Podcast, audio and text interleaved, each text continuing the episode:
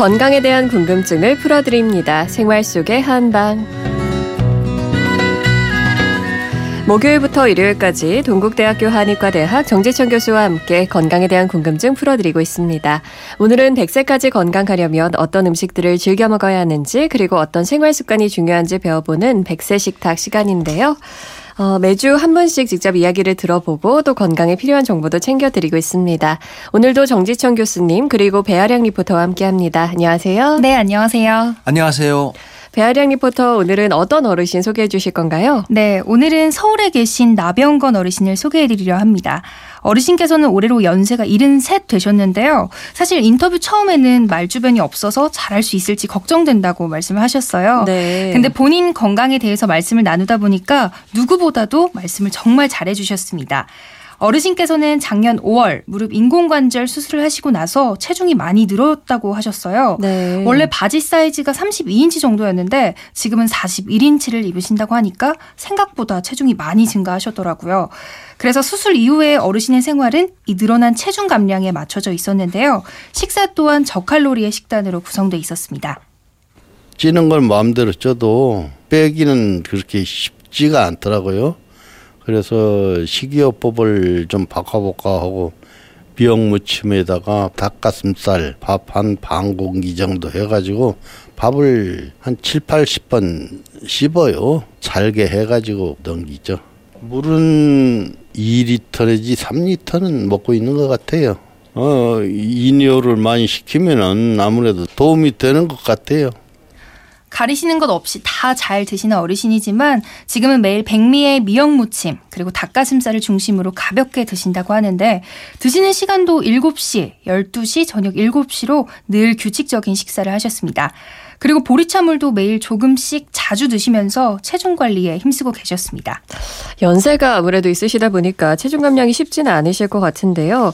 원장님, 어르신께서 지금 드시고 계신 음식에 추가로 뭘 하는 게 좋을까요? 아니면 좀 식단을 바꾸시는 게 좋을까요? 어, 우선 식사를 그 백미 한 가지로 지은 밥을 드시는 것 같은데 뭐 그보다는 보리나 뭐 팥, 좁쌀 이런 것을 섞어 드시는 것이 좋겠습니다. 네. 사실 그 어떤 음식이든 간에 비만에 도움이 되려면은 몸 속에 있는 물질을 잘 빠져나가게 하는 성질을 가지고 있어야 됩니다. 예. 어, 좀뭐 쉽게 말씀드리면 대변, 소변이나 땀을 잘 나오게 해야 된다는 얘기죠. 어, 곡식 중에서는 방금 말씀드린 보리, 팥, 뭐 좁쌀 그리고 또 메밀이 아주 좋아요.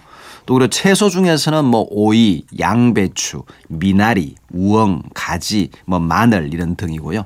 또 미역, 다시마 같은 해조류도 좋습니다. 네. 어, 평소 차를 마시는 것 중에 뭐 살펴본다면 만약 열이 좀 많은 편이면서 비만하시다면 뭐 녹차, 뭐 칡차, 뭐 우엉차 이런 게 좋고요.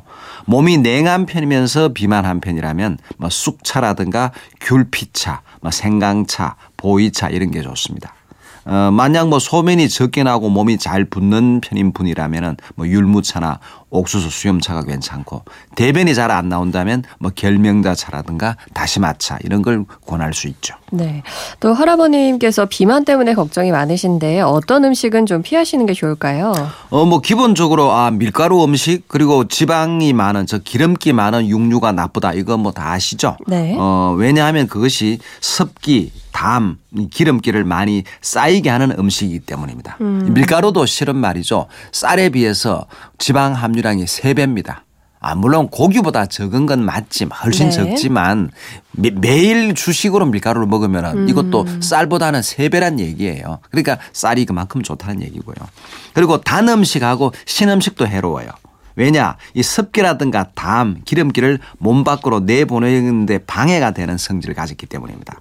이 자, 단 음식 먹는다. 이거 살찌는 거 맞죠? 네. 다 그럴 겁니다. 이 단맛이 비장에 속한 맛이고 습기를 조장하면서 담을 생기게 하면서 몸을 붓게 합니다. 어, 그러니까 뭐 연세 드신 분들 주전부리로 뭐 뭐 꿀, 뭐 과자, 초콜릿, 아이스크림이다 또는 설탕이 많이 들어가는 음식 이거 당연히 피해야 됩니다. 심지어 과일도 과일 중에서 단맛이 많은 과일 당연히 살찌게 합니다. 안 돼요. 네. 토마토가 제일 좋아요. 아. 그리고 신맛을 많이 먹는 것도 문제예요.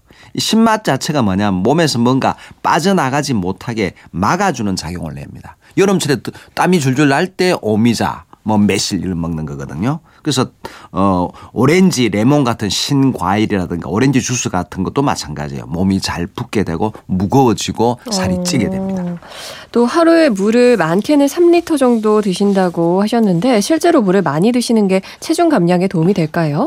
자, 물 자체가 말이죠. 우리 몸에 없어서는 안 되는 거고 네. 신진대사 하는데 필요하니까 뭐 신진대사 촉진한다는 말 할 수도 있겠고요. 네. 또 노폐물 배출시키는 효과도 어느 정도 있습니다. 자, 그러니까 어 하루에 먹는 양 음식 중에서 다른 음식을 적게 먹고 그 대신 물을 더 마신다. 당연히 체중 감량에 도움이 되겠죠. 음. 예. 자, 그런데 문제는 이제 다른 음식도 다 잘 먹으면서 3리터 정도나 되는 물을 마신다. 네. 자, 마시는 건 또 마신다 치지만 땀이나 소변으로 배출시키지 않는다. 그럼 그 남는 거 어디로 갑니까? 몸에 쌓입니다.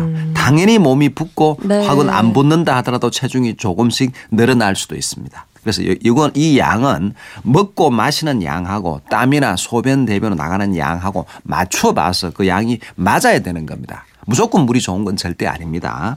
그리고 이분은 또 매일 보리차를 자주 마신다고 했는데 예를 들어 이- 지금 체중이 지금 뭐 허리 사이즈가 엄청 올랐지 않습니까? 예. 그렇다면 좀 더 적극적으로 해야죠. 맹물보다는 또 보리차보다는 옥수수 수염차 아. 그리고 녹차 이런 게 훨씬 효과적이죠.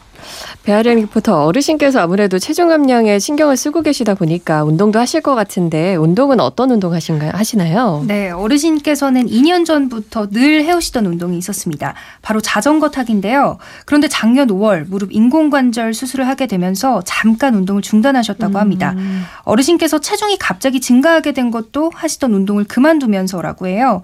다시 자전거 타기를 시작하게 된 건 얼마 되지 않았는데 수술 전에는 이틀에 한 번 왕복 40km 를 타실 오. 만큼 운동량이 많았는데 예. 지금은 그 양도 시간도 많이 줄었다고 합니다. 수술하고 나서 뭐 한 6, 7개월 동안은 쉬었죠. 지금은 이틀에 한 번씩은 꼭꼭 타줘요. 서울숲 한 바퀴 도는데 1.4km거든요. 한 10바퀴 정도 돌고 맑은 공기 쐬가면서 이 운동하는 게 근육을 생기는데 좋고 정신적으로도 마음이 상쾌하고 참 좋아요.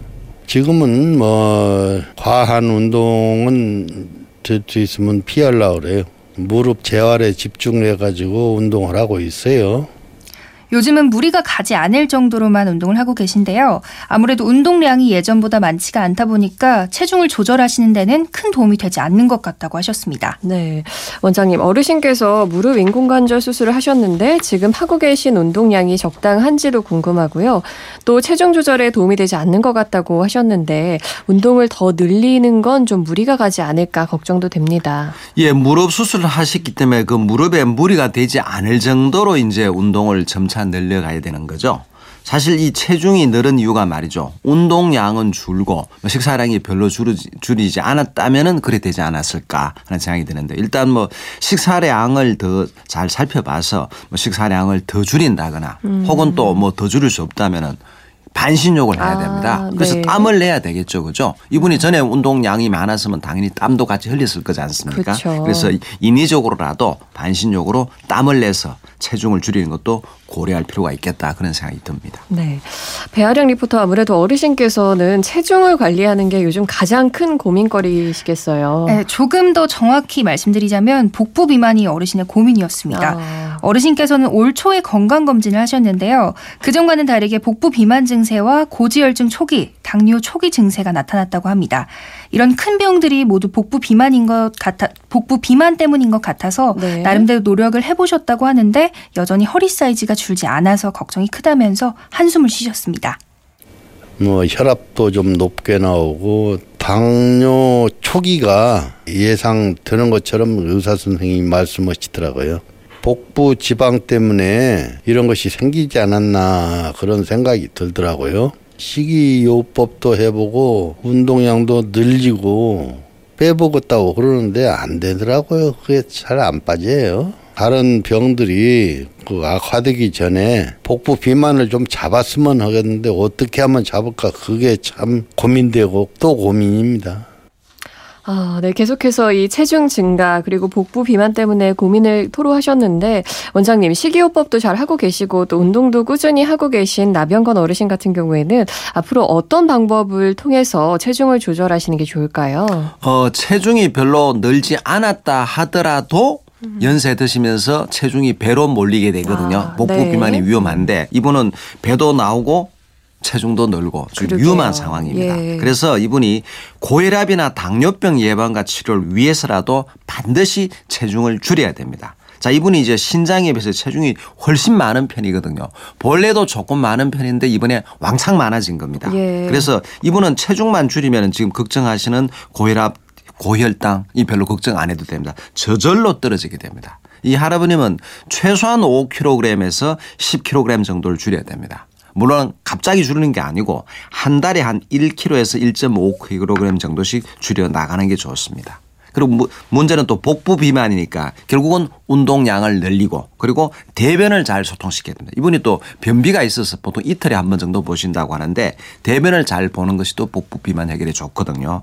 그래서 이분에게 이제 변비에도 좋고 어 체중 감량에 좋은 음식을 몇 가지 제가 추천드린다면요. 콩나물을 열심히 드시면 됩니다. 이건 어. 땀도 잘 나오게 하고 네. 대변도 잘 나오게 하고 소변도 잘 나오게 해 줍니다. 어. 그리고 양배추 그리고 아욱 그리고 고사리 뭐 가지 다시마 뭐 이런 것들을 열심히 드시는 게 좋지 않겠나 하는 생각이 있다. 물론 간식은 안 드셔야 됩니다. 네. 그리고 이분은 문제는 이제 그 무릎 수술 이후에 운동 면이라든가 음식 면에서 나름대로 노력을 하시고 계신데 문제는 뭐 지금 1년이 되신 지한 6개월, 8개월 뭐 1년 정도 되신 모양인데 그 1년 가까이 되도록 원래 체중으로 돌아오지 못하고 있는 상태지 않습니까? 예. 사실 이게요 체중이 늘어난 지 오래될수록 감량이 힘듭니다. 처음 얼마간 갑자기 늘었다 빨리 빼줘야 됩니다. 그러면 빠지기도 쉬워요. 네. 근데 오래될수록 감량은 더 힘듭니다. 그러니까 이분은 지금 그냥 그냥 혼자 사시려고 노력해서는 안 된다면은 인근 한방 병원 병,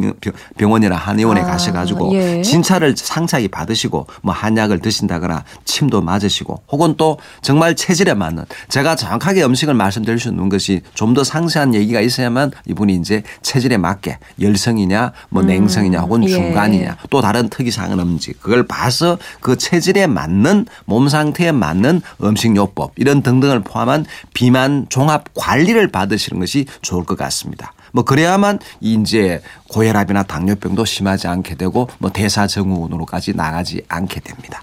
그렇군요. 이렇게 해서 오늘 백세 식탁에서는 서울에 사시는 나병건 어르신을 만나뵀습니다. 늘어난 체중 때문에 고민이 많으실 텐데요. 그래도 너무 스트레스 받지 마시고요. 오늘 저희가 알려드린 방법들 통해서 관리 잘 하시고 또 앞으로도 늘 건강하셨으면 좋겠습니다. 오늘도 정지천 교수님 그리고 배아량 리포터 고맙습니다. 네, 감사합니다. 고맙습니다.